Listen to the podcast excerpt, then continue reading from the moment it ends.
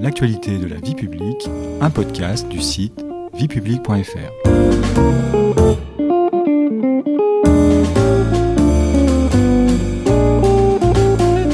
Bonjour à tous, bonjour Stéphanie. Bonjour Patrice. Le lancement d'un nouveau programme de construction de réacteurs nucléaires, dont l'entrée en service est envisagée à l'horizon 2035, constitue un véritable tournant de la politique énergétique française. Afin de mieux comprendre les défis auxquels le système électrique hexagonal sera confronté dans les années à venir, l'actualité de la vie publique consacre une nouvelle série à l'industrie nucléaire. Au sommaire de ce deuxième épisode, qu'est-ce qu'une centrale nucléaire? Depuis le déclenchement de la crise énergétique et l'annonce par l'exécutif de sa volonté de relancer la filière nucléaire, EDF constate une augmentation du nombre de touristes sur ses sites de production d'électricité.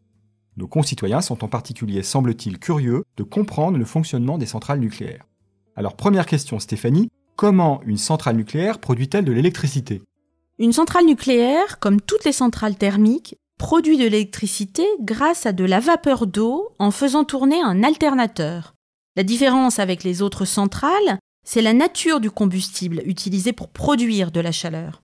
Dans une centrale nucléaire, on utilise de l'uranium placé dans un réacteur et le principe sur lequel repose la production d'énergie dans un réacteur nucléaire s'appuie sur des découvertes faites dans le domaine de la physique nucléaire au 19e et 20e siècle, n'est-ce pas? Absolument. En particulier celle de la radioactivité de l'uranium par le français Henri Becquerel, puis du radium par Pierre et Marie Curie à la fin du 19e siècle. Leurs travaux ont mis fin à l'idée selon laquelle les atomes étaient immuables et montré au contraire que certains atomes instables, comme l'uranium, se transforme en dégageant de l'énergie sous la forme de différents rayonnements. Alors pour celles et ceux qui auraient un peu oublié leur cours de sciences physiques du lycée, pouvez-vous Stéphanie nous rappeler ce qu'est un atome? Eh bien un atome, Patrice, c'est l'élément de base qui constitue la matière. Tout ce qui nous entoure, l'eau, l'air, tous les êtres vivants sont constitués d'atomes. Ces atomes ont tous la même structure. Ils sont formés d'un noyau entouré d'électrons. Quant au noyau, il est composé de deux particules, les protons et les neutrons. Alors que le mot atome vient du grec atomos, qui signifie insécable, c'est-à-dire qu'on ne peut pas couper, au XXe siècle, les physiciens vont apprendre à casser des atomes grâce à la découverte de la fission nucléaire. La fission nucléaire, c'est le principe de base sur lequel on s'appuie pour produire de l'énergie, c'est cela? Tout à fait, Patrice. La fission nucléaire consiste à casser un gros noyau atomique, d'uranium, en deux plus petits, sous l'impact d'un neutron, ce qui libère de l'énergie se traduisant par un dégagement de chaleur. Dans la cuve du réacteur d'une centrale, qui ressemble, on va dire, à une grosse bouilloire remplie d'eau, sont immergés des tubes métalliques contenant des pastilles d'uranium. Pour démarrer un réacteur, c'est simple, on y place une source de neutrons les atomes d'uranium vont alors éclater sous l'impact de ces neutrons.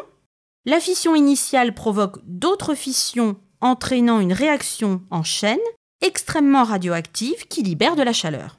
Celle-ci transforme de l'eau en vapeur qui met en mouvement une turbine reliée à un alternateur qui produit le courant électrique.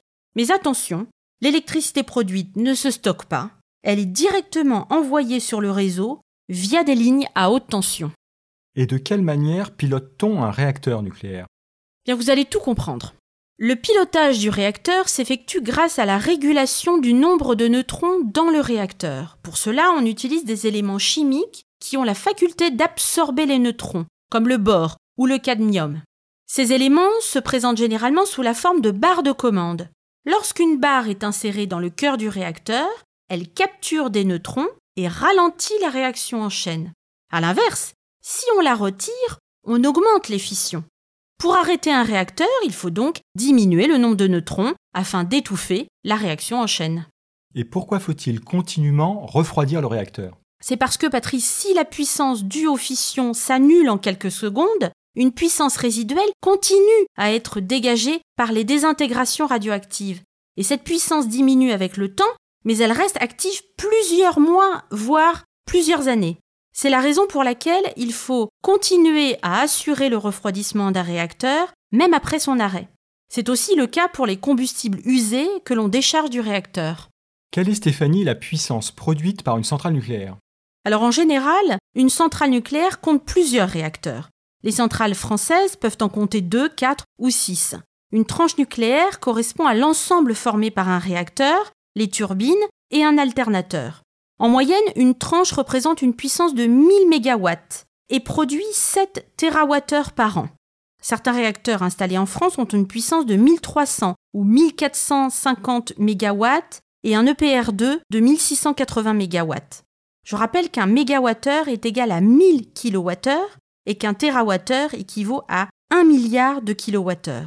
Pour vous donner un ordre d'idée, en France, selon le gestionnaire du réseau transport de l'électricité, le RTE, la production totale nette d'électricité en 2019, donc avant la crise sanitaire, période moins significative, cette production était de 537 TWh, dont 71% d'origine nucléaire.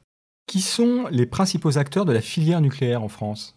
Le nucléaire, Patrice, est la troisième filière industrielle française par ordre d'importance après l'aéronautique et l'automobile, avec plus de 3000 entreprises, dont 85% de très petites et petites et moyennes entreprises réparties sur tout le territoire.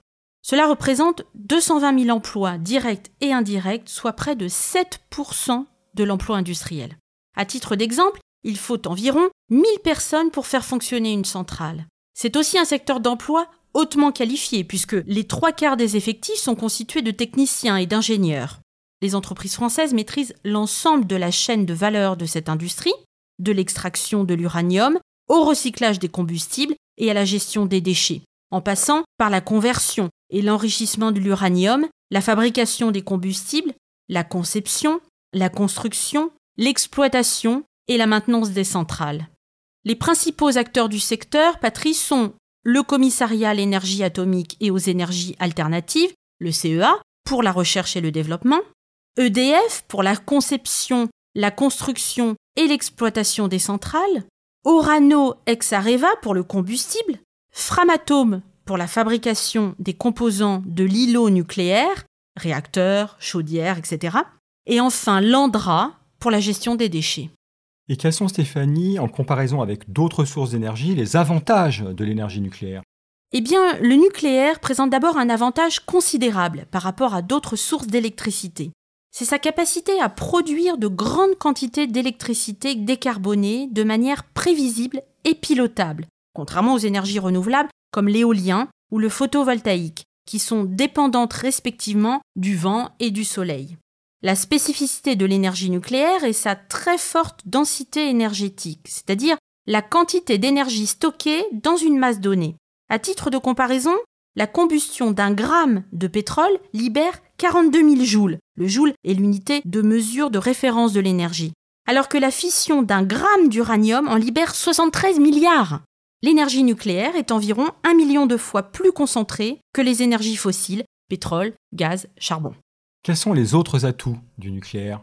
L'uranium est une matière première relativement disponible en termes de réserve, dont on a besoin en quantité très limitée pour la production des centrales et dont les volumes très faibles sont facilement transportables. Ce qui élimine en grande partie les problèmes de dépendance vis-à-vis de l'étranger et ceux liés aux risques géopolitiques. Cela constitue donc un atout du point de vue de la souveraineté énergétique. Autre avantage du nucléaire, en raison de ses faibles coûts de production, le prix de l'électricité est en France nettement plus bas que dans les autres pays d'Europe. Enfin, ajoutons que concernant l'environnement, le nucléaire occupe peu d'espace par kilowattheure produit, déchets compris. C'est un avantage notable car cela limite l'artificialisation des sols et la multiplication des réseaux. Mais le nucléaire, Stéphanie, suscite depuis toujours beaucoup de débats. C'est donc qu'il présente également des inconvénients. Lesquels? En effet, et ils sont de plusieurs ordres. Il y a tout d'abord un coût environnemental, dont le premier est celui lié aux déchets radioactifs issus du retraitement des combustibles, notamment ceux à haute activité à vie longue, extrêmement dangereux durant plusieurs centaines de millions d'années, et ceux à moyenne activité à vie longue. La gestion très complexe de ces déchets constitue une très forte contrainte pour le présent, mais pèsera également sur les générations futures. Deuxièmement, l'utilisation d'eau nécessaire au refroidissement des réacteurs entraîne une vulnérabilité au réchauffement climatique avec les effets liés à la montée du niveau de la mer et des tempêtes pour les centrales situées en bord de littoral, avec donc un risque de submersion des installations. Et pour les centrales installées en bord de fleuve, ceux liés à la baisse du débit de l'eau et à la hausse de sa température. Justement, aujourd'hui déjà, à partir de certains seuils de température ou de débit, euh, les centrales sont contraintes de réduire ou cesser leur production pour limiter leur impact sur l'environnement, n'est-ce pas? Oui, même si selon le type de fonctionnement de la centrale, cycle ouvert ou fermé, les quantités d'eau consommées et restituées dans l'environnement, ainsi que les températures ne sont pas identiques et n'ont pas les mêmes effets. Quels sont les autres impacts négatifs potentiels que peuvent poser les centrales sur l'environnement?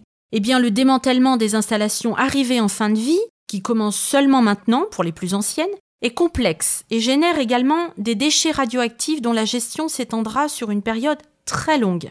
Ensuite, les accidents éventuels peuvent avoir des impacts sur l'environnement avec des conséquences variables en fonction de leur gravité, par exemple Tchernobyl en 1986 ou Fukushima en 2011.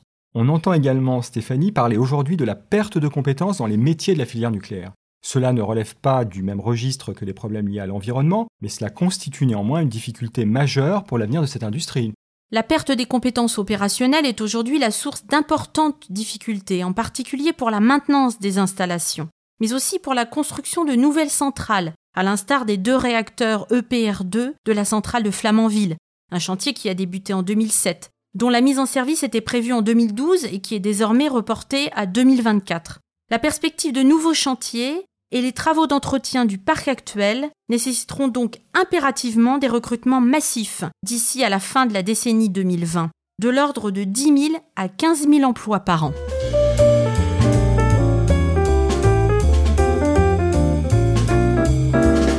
Merci beaucoup Stéphanie, c'est la fin de cet épisode.